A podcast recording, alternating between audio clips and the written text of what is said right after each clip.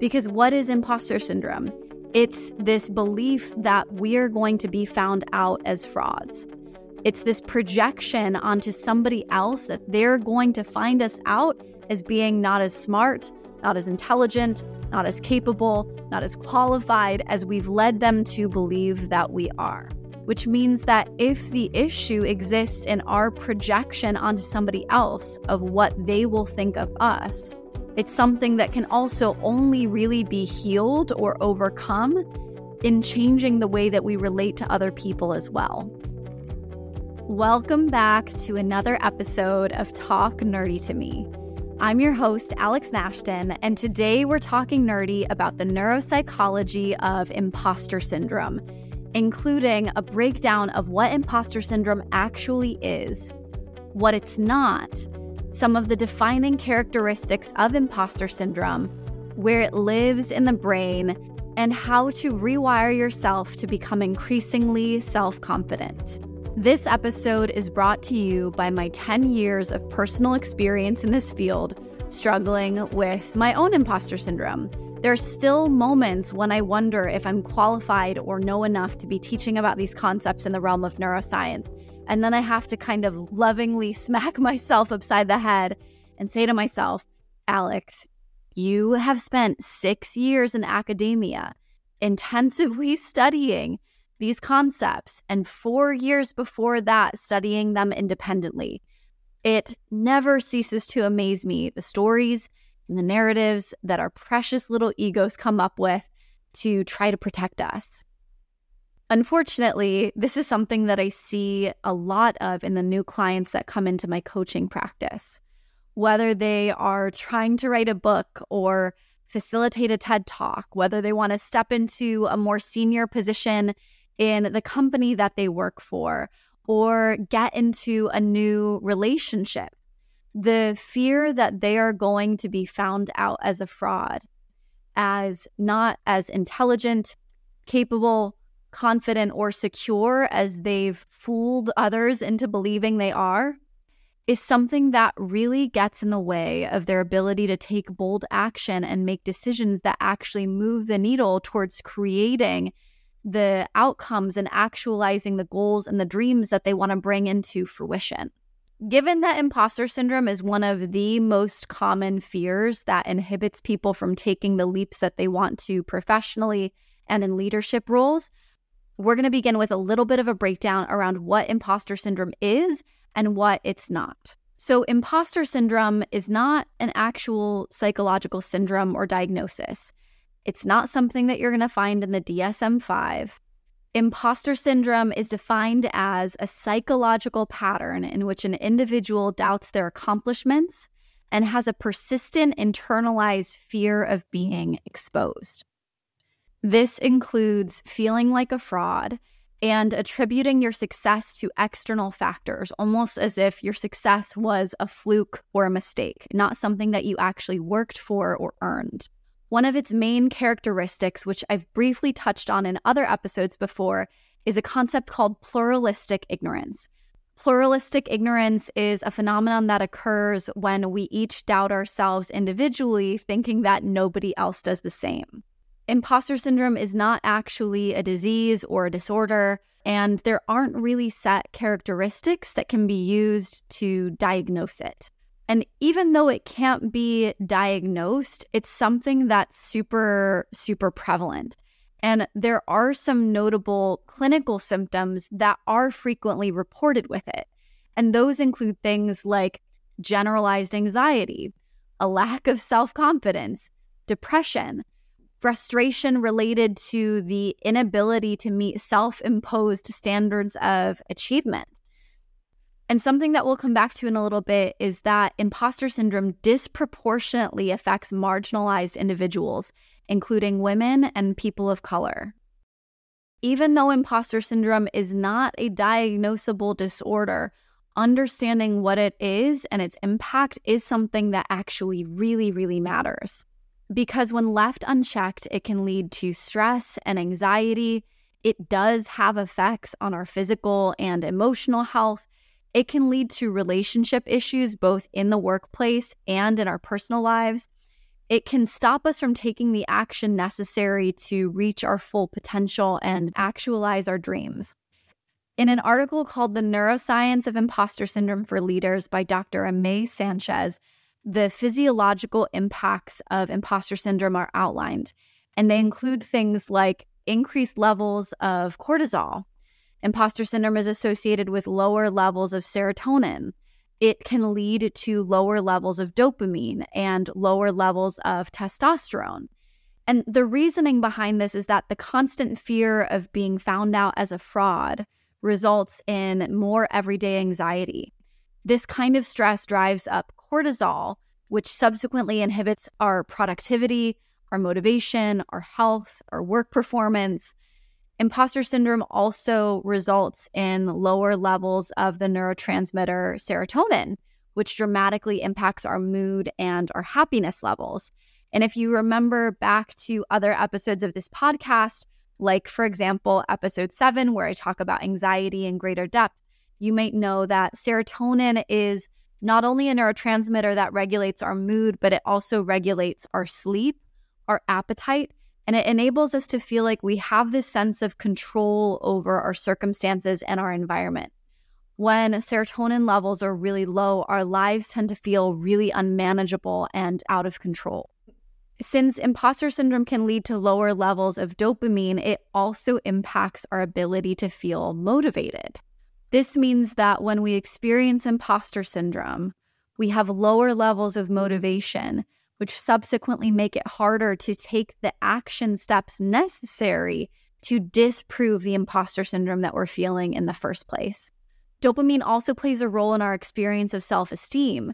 So, when our dopamine levels are lower, our self esteem is subsequently lower. We think less of ourselves, and then we become more and more afraid that people are going to find us out as frauds or imposters. And because the inner monologue associated with imposter syndrome is something that impacts our feeling of self confidence, it can also lower our testosterone levels, which, as leaders and facilitators, is something that can negatively impact our ability to take risks and make decisions that are ultimately of the highest and best service for the company or the organization that we are working for testosterone is something that is responsible for our willingness and ability to take risks. So when testosterone levels are low, we are literally less capable of taking the bold action necessary to make leaps of faith and go for our dreams. Again, whether that's writing a book or facilitating a TED talk or getting into a new relationship, all of those things are risky and require a certain amount of testosterone in our system. When our confidence levels are lower, as is the case when we experience imposter syndrome, we'll subsequently be less and less likely to take risks. Needless to say, this shit matters. Imposter syndrome matters. And unfortunately, there are a lot of behaviors that we participate in that perpetuate it. In a research article written by Pauline Clance called Imposter Syndrome in High Achieving Women, there are essentially four different types of behaviors she summarized that women tend to participate in that perpetuate imposter syndrome. The first is diligence and hard work to hide being exposed as an imposter. So, women who experience imposter syndrome tend to overwork or overserve or overdeliver as a way to try to mask and mitigate the way that they feel like imposters. The second way that women perpetuate imposter syndrome is by participating in people pleasing behaviors as a way to hide what they really think and feel and believe. And unfortunately, this does actually create a sense of imposterism because when you are constantly brushing aside and trying to hide and trying to contain and keep secret the way that you really feel and the boundaries that have actually been violated or crossed, or the quality of work that is actually not up to the standard that you need it to be, then you are actually going to create a false front that is people pleasing in an effort to avoid them seeing the ways in which you feel like a fake or a phony or a fraud. The third way that women perpetuate imposter syndrome is by seeking and gaining admiration from a respected authority figure or mentor. In other words, when you are constantly trying to win the approval of someone who is more senior to you or someone who you look up to or someone that you really admire, either personally or professionally. In a way, it kind of inhibits you from stepping into a role where you are actually the leader, where you are the person who can be looked up to, where you are the person who can be admired. So, in this way, imposter syndrome perpetuates the sense of hierarchy where you maintain a position of being subversive to whoever is above you in this hypothetical hierarchy. The fourth way that women perpetuate imposter syndrome is by intentionally appearing to be less confident than they actually are. And the idea behind this is that if women do not appear to be confident in themselves, then the expectations that others have of us will be lower. And therefore, if we do ever get exposed as a fraud or as an imposter, the distance to fall from grace is significantly lower. And so we inhibit ourselves and cap ourselves and keep ourselves small in an attempt to avoid being exposed as phony or as a fraud. And in doing so, we keep ourselves in this never ending self sabotage loop. So, where exactly does imposter syndrome come from? Imposter syndrome has its roots in what is known as the looking glass self concept, which essentially holds that we as human beings try to understand ourselves through our projections of what we assume other people are thinking of us. So it's this idea of putting ourselves into the perspective of the people that are around us and formulating our identity, formulating our judgments and our opinions of ourselves based on what we think they're thinking about us. If we were to zoom out and look at imposter syndrome from an evolutionary biology perspective, one of the theory holds that imposter syndrome kind of rose out of this natural awareness that we have of social hierarchy and social structure. And because of that, it might have risen out of an evolutionary fear of failure.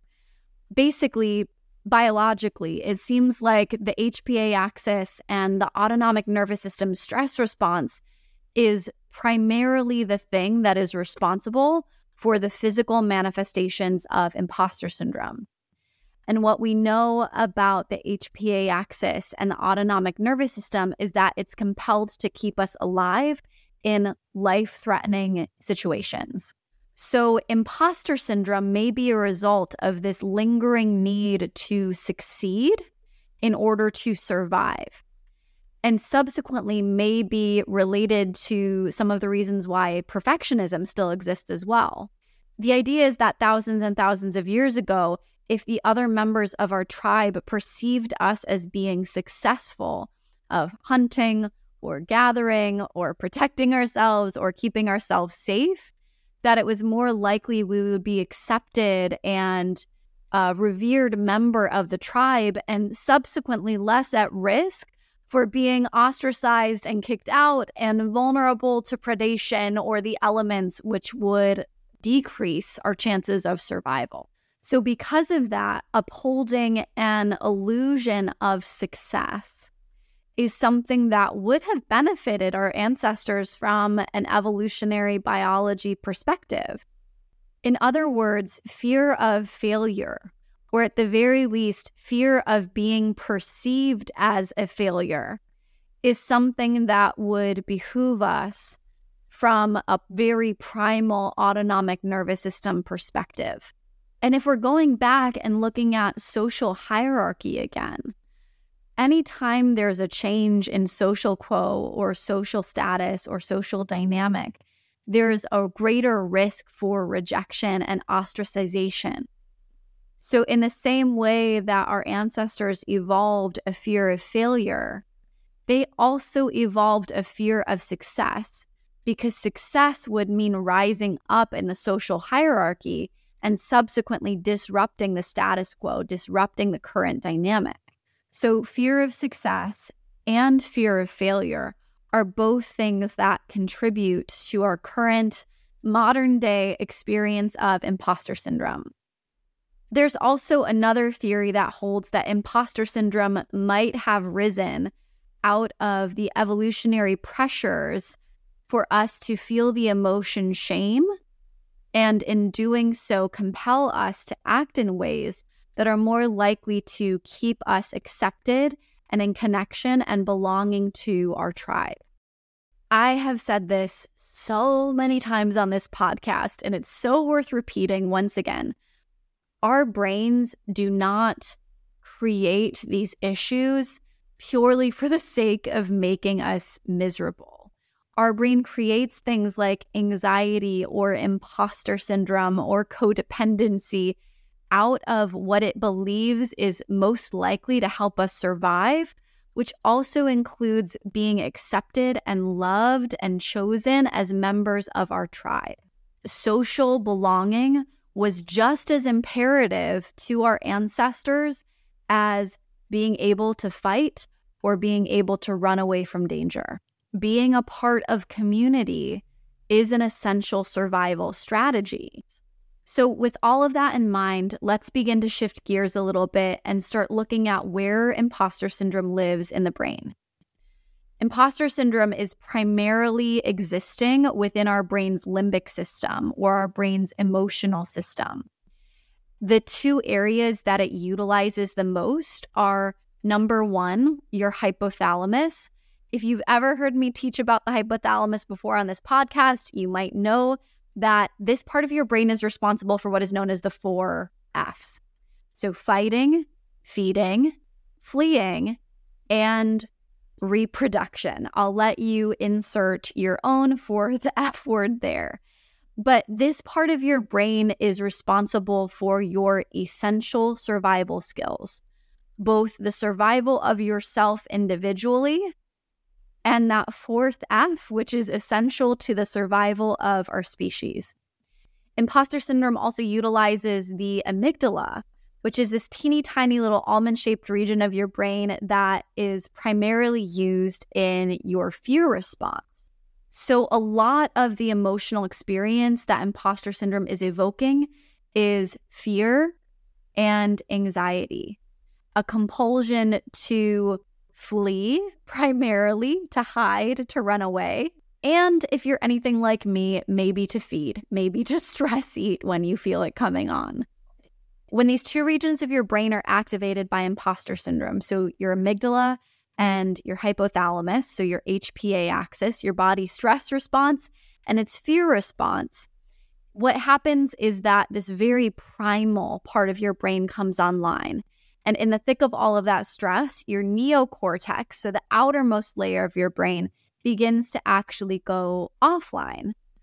Your neocortex is responsible for a lot of your brain's higher level, more abstract thinking, which usually means that when you find yourself in a state of imposter syndrome, when all of those emotions, when all of those feelings, when all of those thought patterns are coming up, it's incredibly difficult to think yourself out of it or talk yourself out of it or rationalize or reason yourself out of it.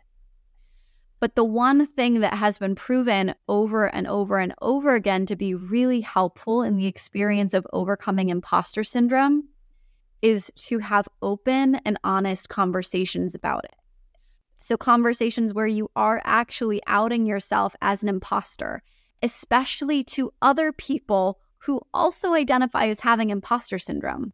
And in the short term, this can be incredibly, incredibly stressful because the one thing that imposters fear the most is being found out, is being exposed. But as soon as we out ourselves, we immediately begin to decrease our levels of anxiety. And as soon as those levels of anxiety start to decrease, we make it more and more likely that this very primal and very primitive part of our brain the HPA axis, the amygdala, can start to decrease their activity.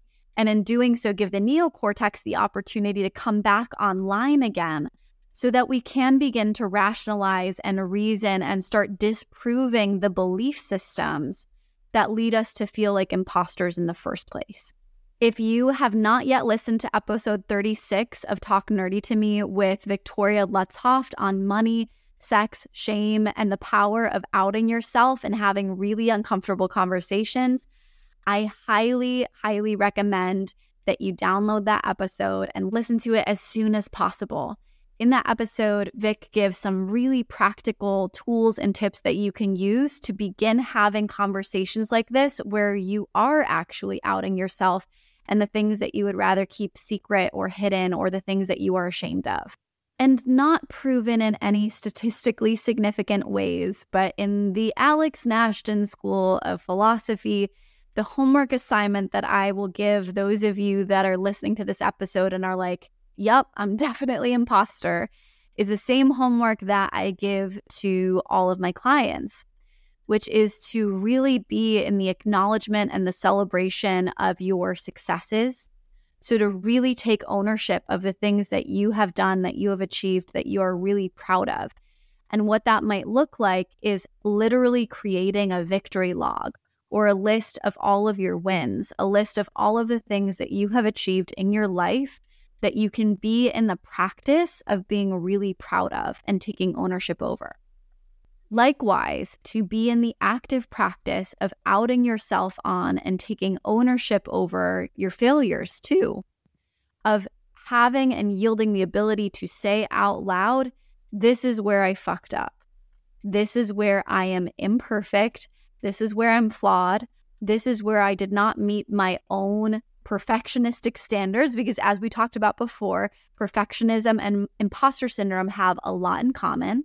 And using every single one of those failures as a catalyst to grow and to do better and to learn from your mistakes, and also to share with others what those mistakes were and get their feedback and support too in my experience, imposter syndrome is something that can really only be healed in relation to other people and through our interactions with other people.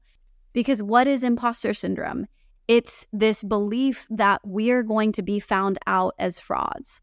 It's this projection onto somebody else that they're going to find us out as being not as smart, not as intelligent, not as capable, not as qualified as we've led them to believe that we are. Which means that if the issue exists in our projection onto somebody else of what they will think of us, it's something that can also only really be healed or overcome in changing the way that we relate to other people as well. So, talk nerdy to me homework assignment. I know you all have been loving the homework over here. Share with one person where in your life imposter syndrome exists. What is the one thing you are really afraid of someone finding out about you? Give it a shot and then send me a message over on Instagram at Alex underscore Nashton and let me know how it goes. And if you want to just share with me what it is that you have imposter syndrome over, I check all my DMs very regularly. Sometimes it takes me a few days, but I love reading your messages and I respond to every single one.